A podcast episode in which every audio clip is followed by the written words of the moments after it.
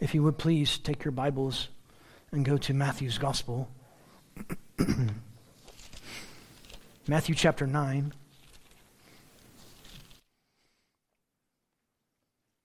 Matthew chapter 9, we're going to start in verse 18.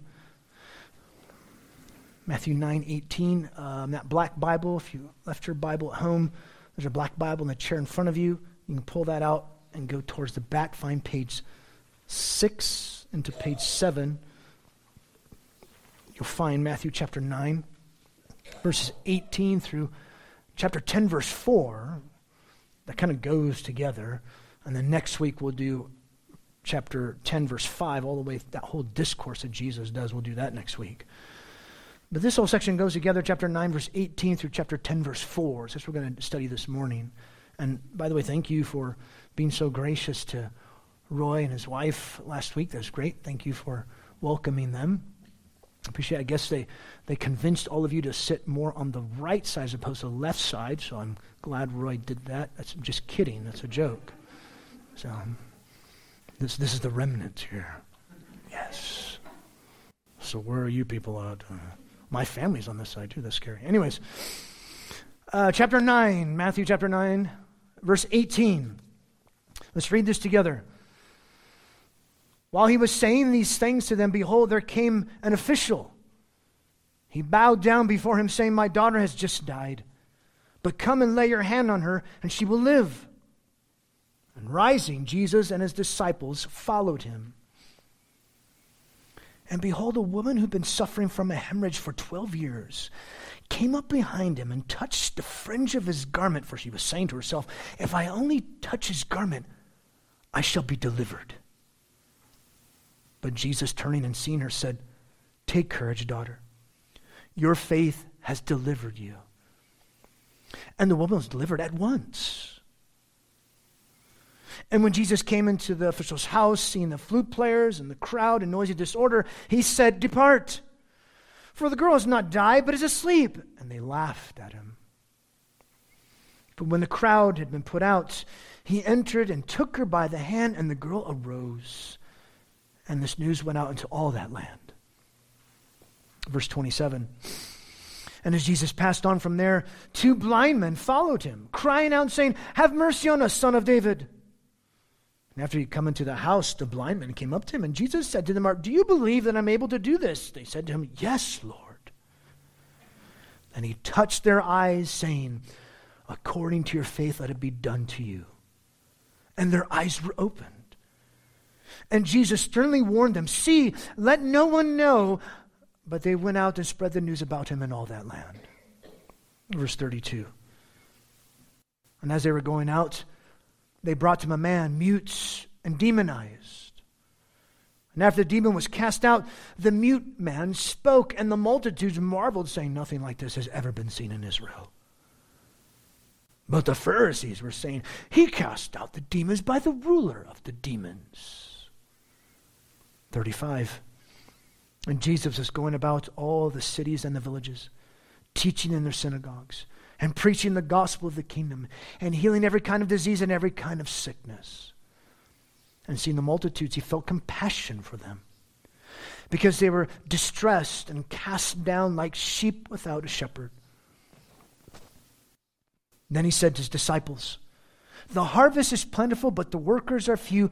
Therefore, entreat the Lord of the harvest to send out workers into his harvest. And having summoned his twelve disciples, chapter 10, verse 1, he gave them authority over unclean spirits to cast them out and to heal every kind of disease and every kind of sickness. Now, the names of the twelve apostles are these the first Simon, who's called Peter, and Andrew, his brother, and James, the one of Zebedee, and John, his brother. Philip and Bartholomew, Thomas and Matthew the tax collector, James the one of Alphaeus and Thaddeus, Simon the zealot, and Judas Iscariot, the one who betrayed him.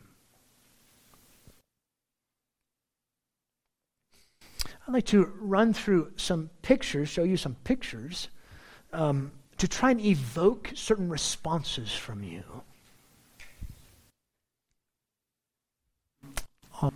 Oh, Oh, I like this one. I like that one. Or how about this? Ooh. Oh. This next one's really nice. Oh. I don't think they photoshopped those colors, but I'm not sure. Because that would be really cool if that's really purple. Grand Canyon.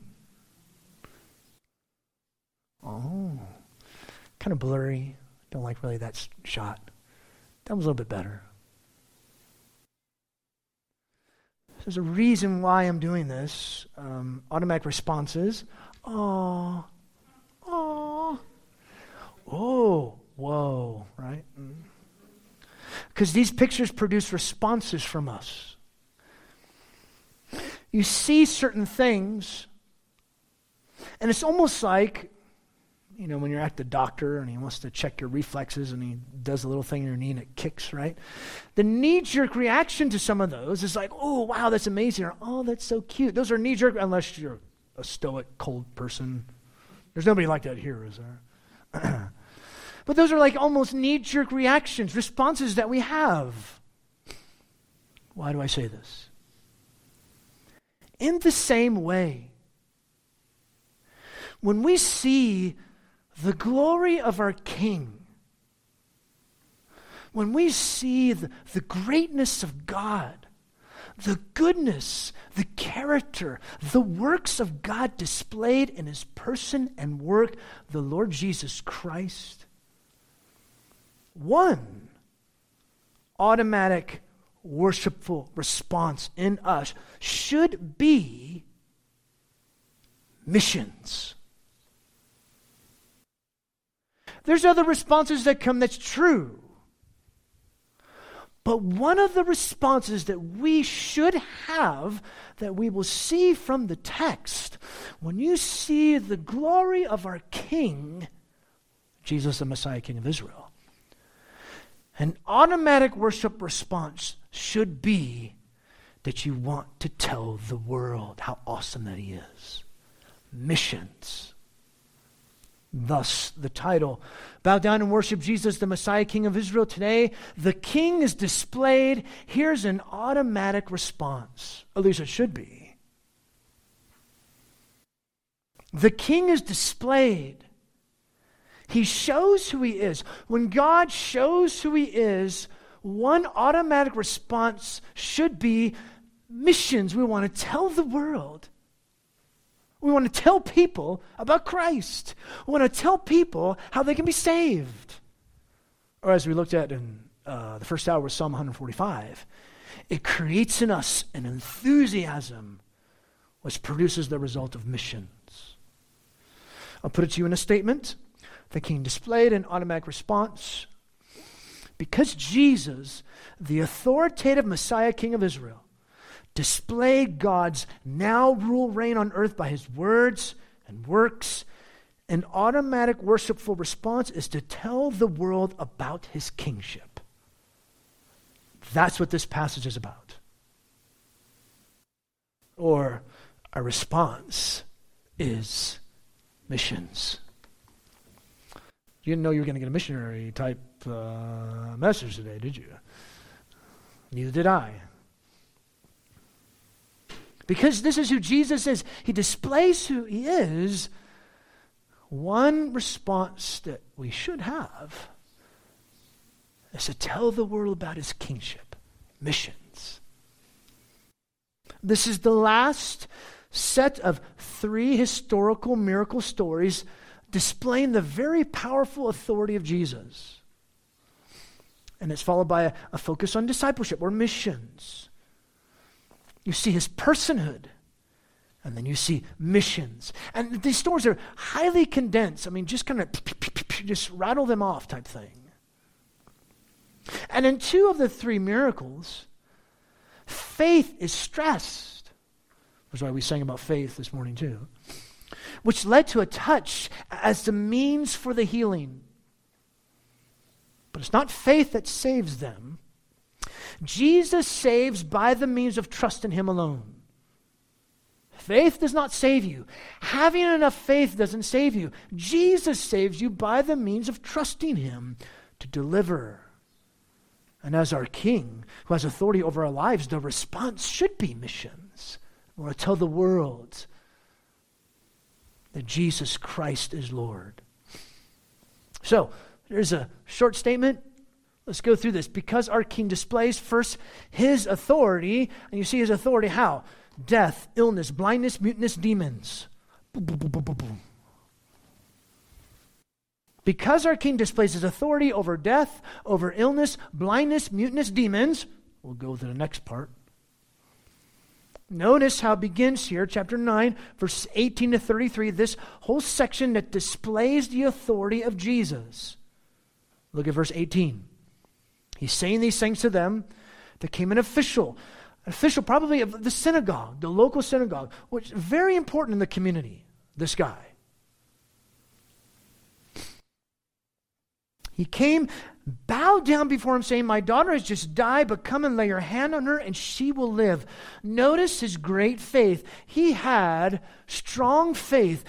Strong faith seen by him bowing down to Jesus in worship, truly believing that Jesus could raise his daughter from the dead. Mark gives us more details, Luke gives us more details, but Matthew just gives us the gist of it. And notice, he says here in verse 19, without a word, Jesus, along with his disciples, just followed him. Okay? So there's the story that's happening. And then another thing happens, like in verse 20. And behold, a woman who'd been suffering from a hemorrhage for 12 years came up behind him and touched the fringe of his cloak. This woman had a 12 year chronic menstrual disorder. That would just be terrible in and of itself.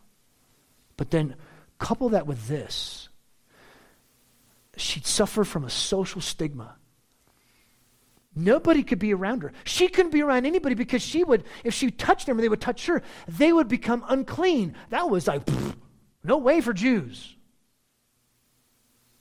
But not only that, but there was religiously she could not do things. She could not go into the court of women because she had that flow of blood. So not only was there a social stigma, religiously, she couldn't even worship, at least. I mean, she could, we understand that. It's not about the place. But for a Jew, this was a big deal. But look at what she does. She came up behind him and touched the fringe of his garment.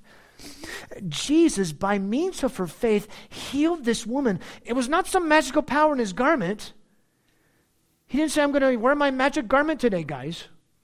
I'm not going to wear it tomorrow, I'm going to wear it today. It was him, it was Jesus. And, and look at her thought process in verse 21. She's saying to herself, If I only touch his garment, I'll be delivered. I mean, she was convinced with great conviction that he could heal her simply by her touching him. This took great faith on her part. You know, Jesus takes real, small, simple faith in him as a response. It's not about how great it is. Is it there?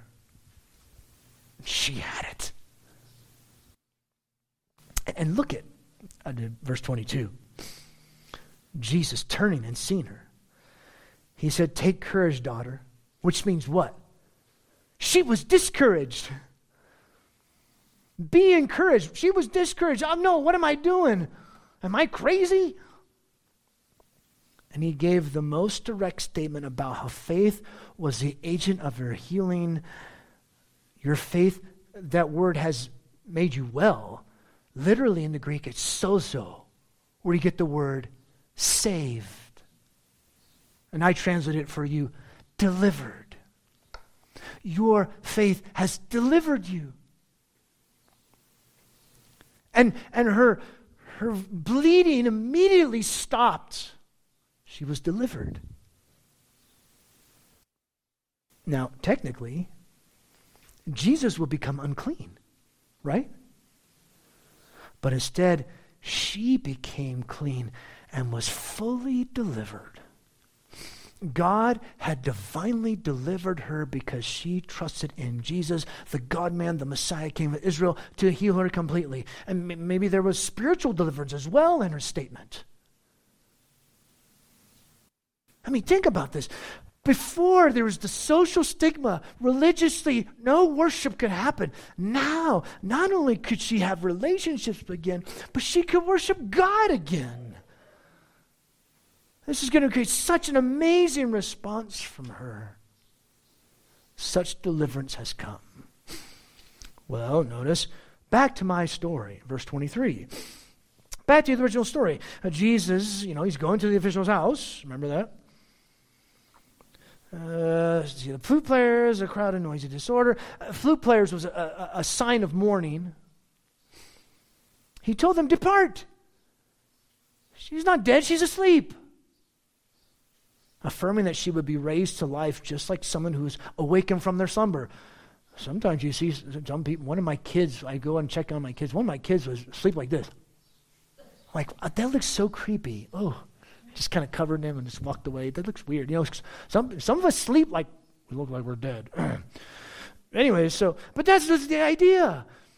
She's, it's like she's sleeping, like she's going to be awakened from her slumber.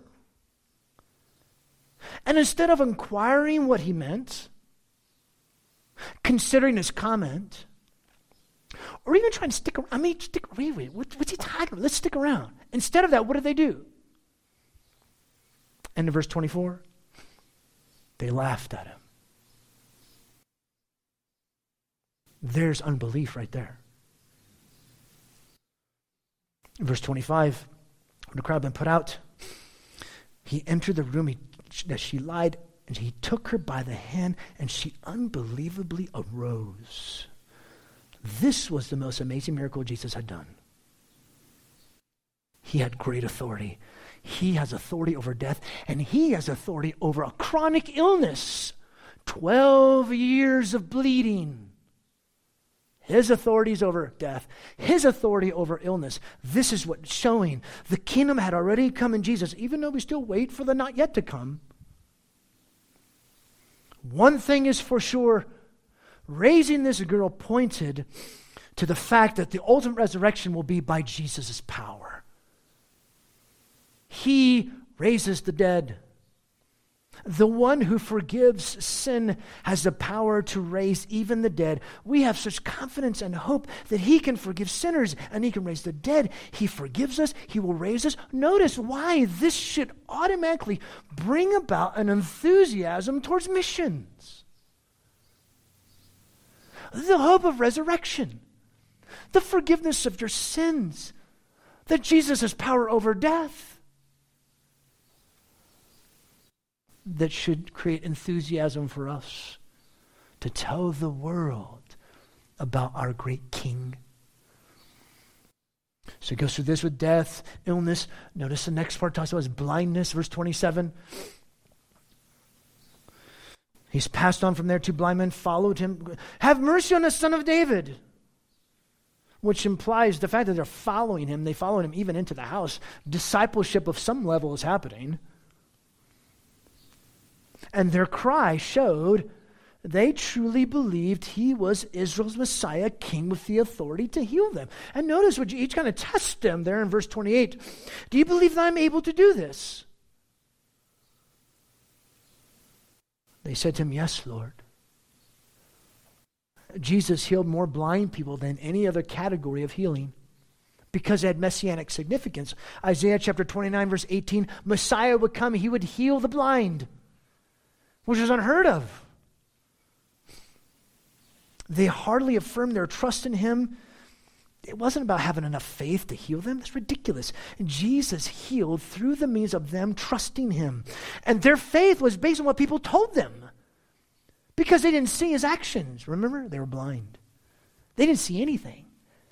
It was all based upon hearsay.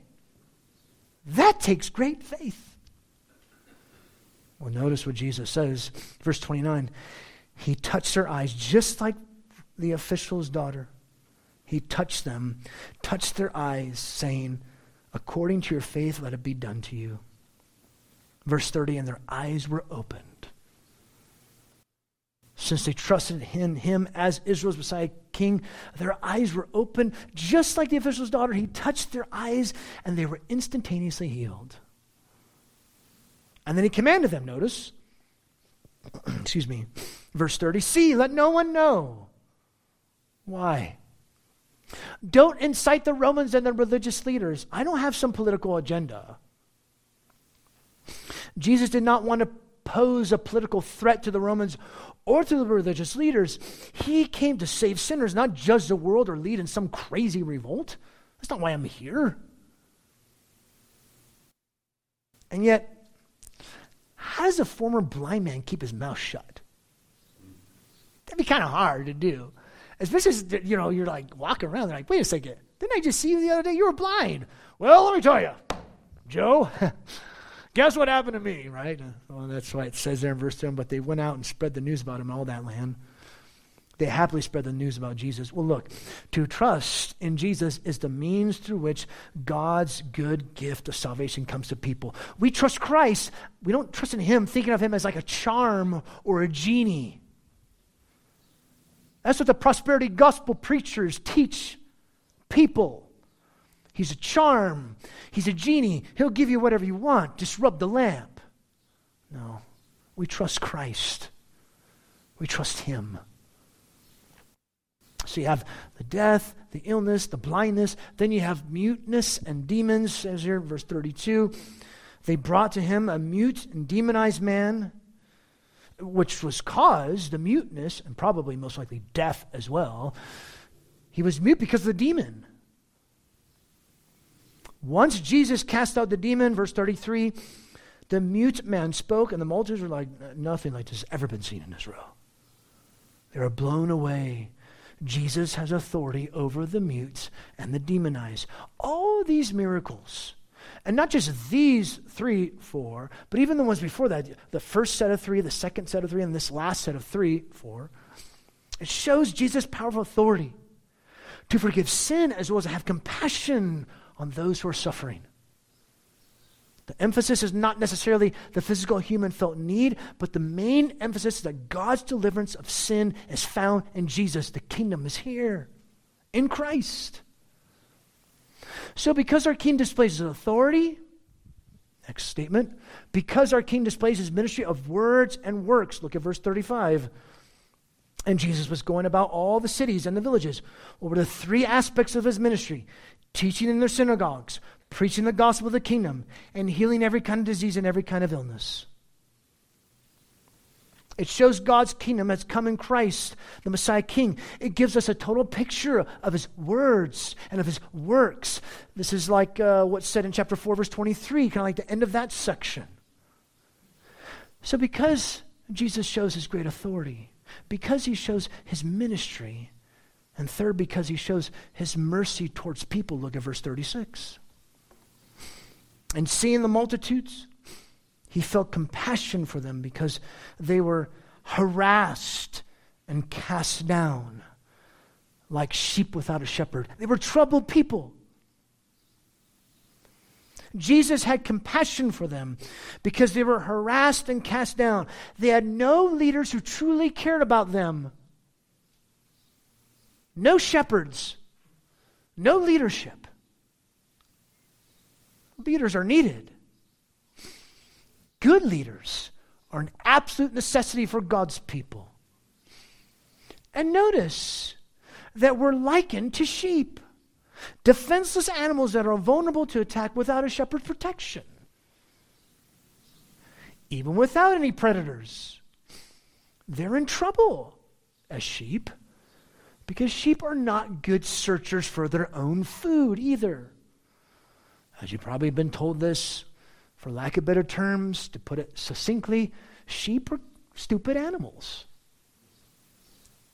That's what we're called. We're called sheep. thank you, Jesus. I guess so. Uh, thank you, Lord. Uh, am I supposed to say thank you for that? Yes, you are. Okay. Uh, that's just kind of weird. Okay. So, we are in great danger, and we lack the resources to escape from the danger.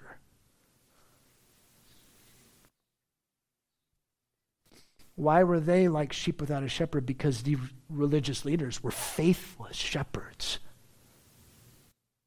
who did not care for the people. Predators who only looked out for themselves, selfish ones who only wanted to extract from the people, not help them.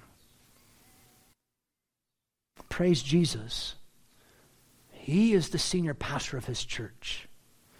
He's the senior pastor of this church. And so when you see all of this, his authority, his ministry, his mercy, when you see who Jesus is and what he has done, when we see all these things about our King, it should evoke an automatic worshipful response from us. When we see God's character and his work, it should evoke a response from us. What up here? An automatic worshipful response, number one, praying for missions. This is what Jesus says. Look at verse 37. 37 and 38. And he said to his disciples, The harvest is plentiful, but the workers are few. He's describing needy Israel.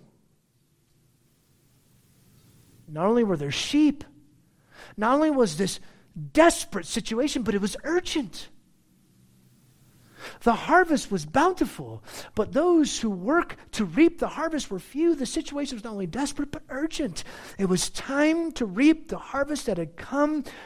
We need workers, verse 38.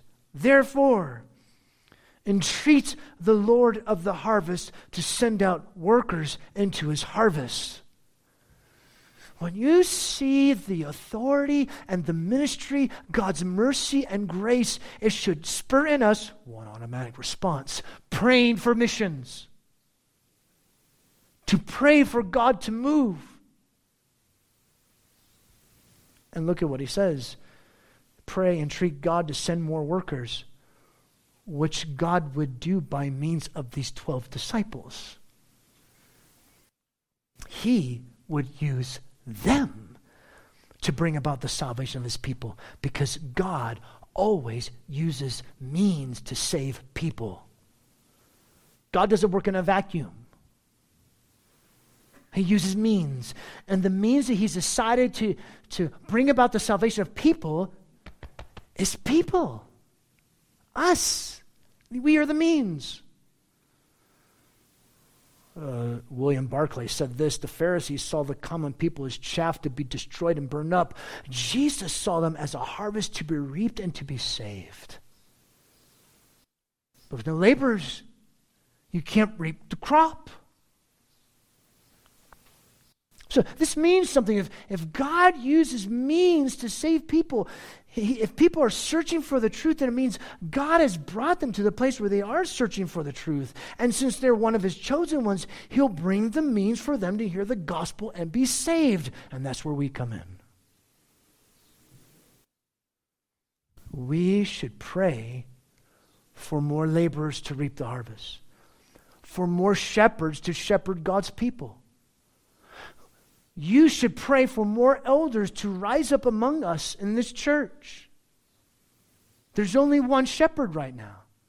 We need more. You should be praying for elders. You should pray for missions to take place. And I'm not talking about, I mean, you can pray for missions in terms of those Southern Baptist pastors and, missionaries that like that. With TMAI, there's opportunities for you to do that. But we're talking about locally here among us. Are, are you praying for missions? Within us as a local church, are you praying for the work that's happening in Jerome? Do you know I go up there every single Friday? I've been doing it for almost seven years. It'll be seven years in July. And not one person has responded to the gospel. I need you to pray. And when you're so overwhelmed by the merciful graciousness of God, one automatic response is that you pray for missions. Are we praying for shepherds to come and shepherd us in this church? But then there's also another response. It's, it's missions. I split up into two parts. One, Jesus says, just praying for it. And the other one is being it, being missional. First, you pray for missions, then you be missions. Look at chapter 10, verse 1. And having summoned his 12 disciples, he gave them authority over unclean spirits to cast them out, to heal every kind of disease and every kind of sickness. Interesting. After just speaking about the urgency for missions and commanding them to pray to God for workers, now Jesus showed his disciples that they're the answer to the prayer. Maybe as you're praying, maybe you're the answer to the prayer. You ever thought about that? He gave them authority over unclean spirits cast them out. They are the workers for God's kingdom by their teaching and their healing. His authority was extended to them, 12, because of 12 tribes of Israel, sending them on mission. And we'll go through that, chapter 10, verse 5 to the end of chapter 11, I think verse 2. We'll go through that next week. And just because you're praying, that doesn't mean you're not supposed to be missional. Well, I'm praying for missions. Well, praise God. But listen, if you're a Christian, guess what? You must be missional, which means your very life is a living display of the gospel in your words and your actions. If you're a Christian, it's part of the package. You're just missional. Why? Because you're enamored with the glory of God. You're, you're, you're so in love with your king that you're going to tell people about it. Blah, I got to tell you about my king. Verse 2 through 4 these will, be, will become the new leaders of Israel as opposed to religious leaders. The only time in Matthew where the 12 are designated as apostles, apostles mean sent out ones, they were his delegates, Jesus' emissaries. Let's just say a couple of things about them. They're arranged in six pairs, you would notice that. Andrew, Philip, and Bartholomew, Thomas, Thaddeus, Simon the Zealot, they're only mentioned here in Matthew's gospel, nowhere else. Notice also the end of verse 4, Judas Iscariot is mentioned last, a fitting place. But all in all, these guys were ordinary men. There's nothing special about them. Wasn't them glitz and glamour. Nothing special. So as we come to this part, praying for missions, being missional, let me give you some implications to this. Three, actually. Three implications. First, God can and may use the unsaved to bring about his sovereign plan, not because of them, but in spite of them. Because notice, Judas was given this authority. You see that? He was totally unsaved. He did not know Jesus, or maybe we should say, Jesus did not know him. God may, can, may use the unsaved to bring about his sovereign plan, not because of them, but in spite of them. Another implication Though this does not directly apply to us today because, as Christ's followers, it indirectly applies to us because we proclaim the gospel of the kingdom to others. We are God's means to the world, called to speak the good news to all.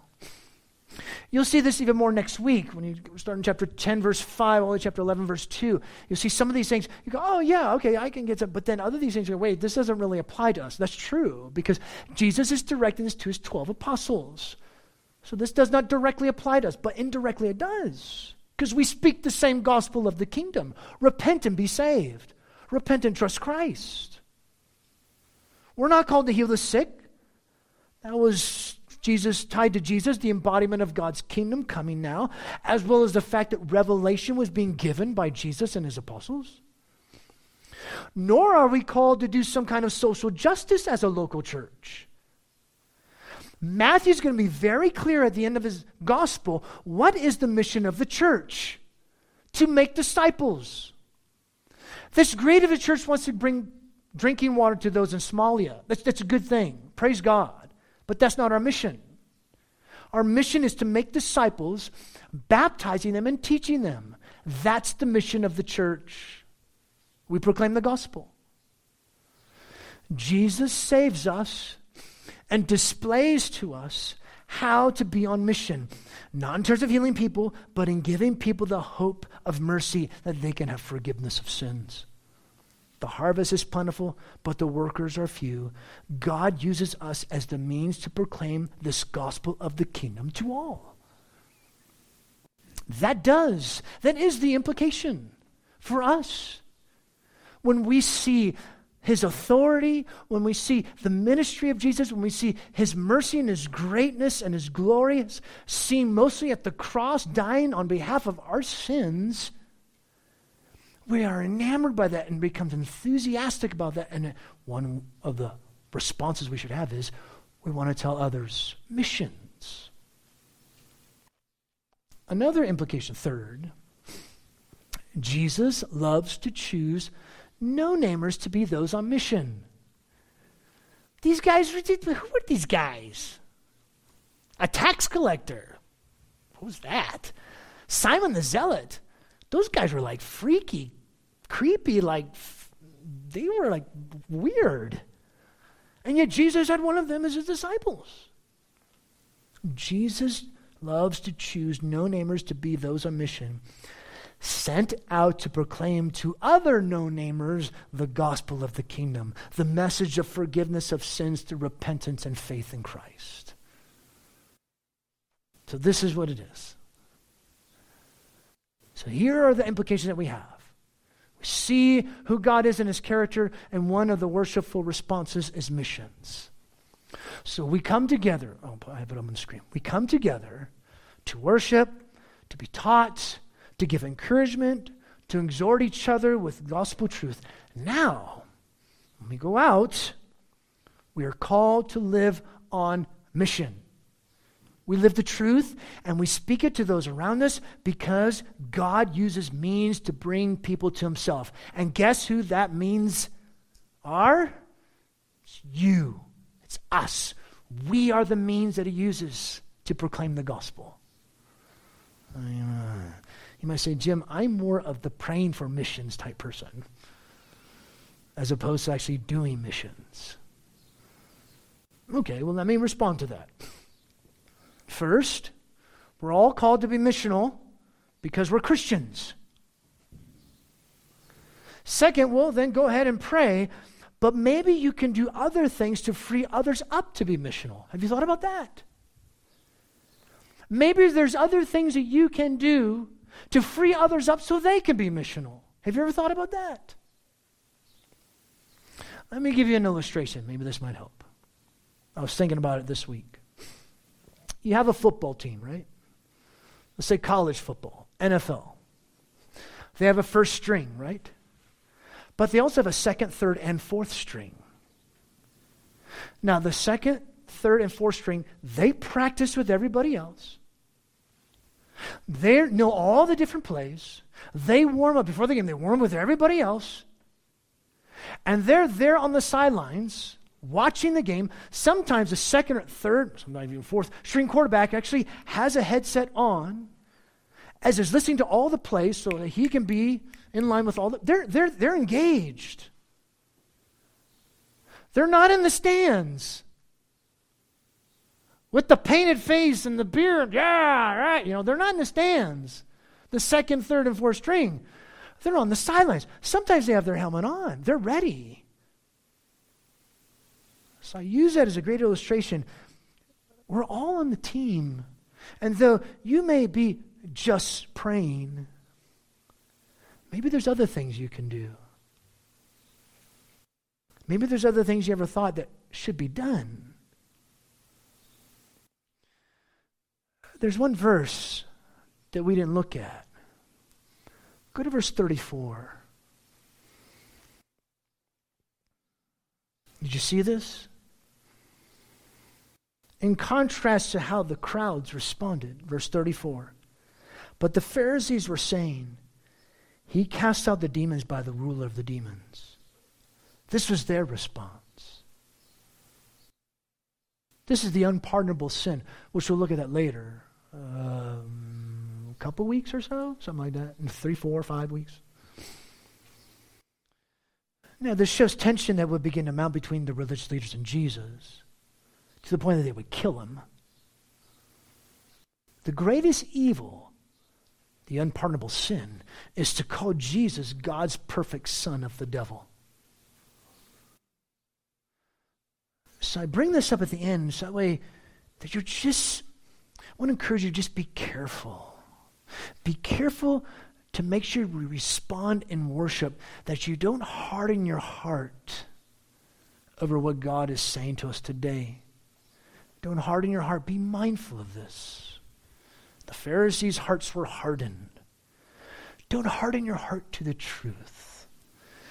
Let the authority and the glory of Jesus be something that brings about such enthusiasm to your soul that you'll bring a response where you're praying for missions and you yourself are being a person who's missional. Because Jesus, the authoritative Messiah, King of Israel, displayed God's now rule reign on earth by his words and works. An automatic worshipful response is missions. We pray for it and we do it. That's who we are as Christians. And so, God, we pray. We pray for missions now within your church. We pray you would raise up leaders and more shepherds in your church. We pray you would help us to pray for missions. We pray you would help us to pray more, to see the work of God take place in Jerome, here in our own small little city of Cottonwood.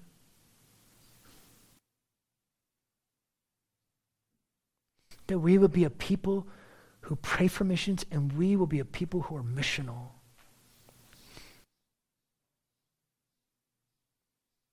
Instill this in us. Because this enthusiasm, this passion can only come from you. We can't conjure it up on our own. I cannot conjure it up in myself. I cannot conjure up in your people. Spirit of God, you need to do that in our hearts. We also pray for those who are here who don't know Jesus, who have not turned and put their trust in Jesus Christ. We pray that they will do that. We pray they will respond to the gospel. They'll repent and put their trust in Jesus Christ alone.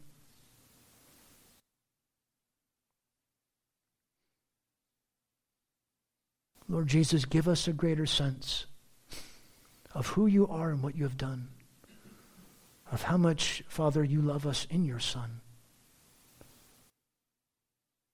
That may spur us on, as all these songs that we've been singing today, towards missions, to go into all the world.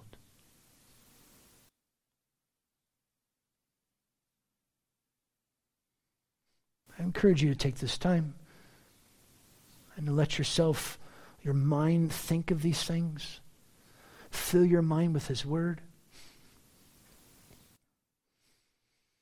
Maybe you want to go to Psalm 145. We looked at that in the first hour. Maybe you want to read through that. Maybe you want to read back through your notes. Just letting these few minutes between you and the Lord to fill your mind and let your mind ponder on these truths. And after a few moments of silence, as we normally do, we'll do our time of giving and worship in our giving, worshiping by singing and, and praying. But just a few moments, I like to give that to you. Where you can let your mind think of these things. Do that now.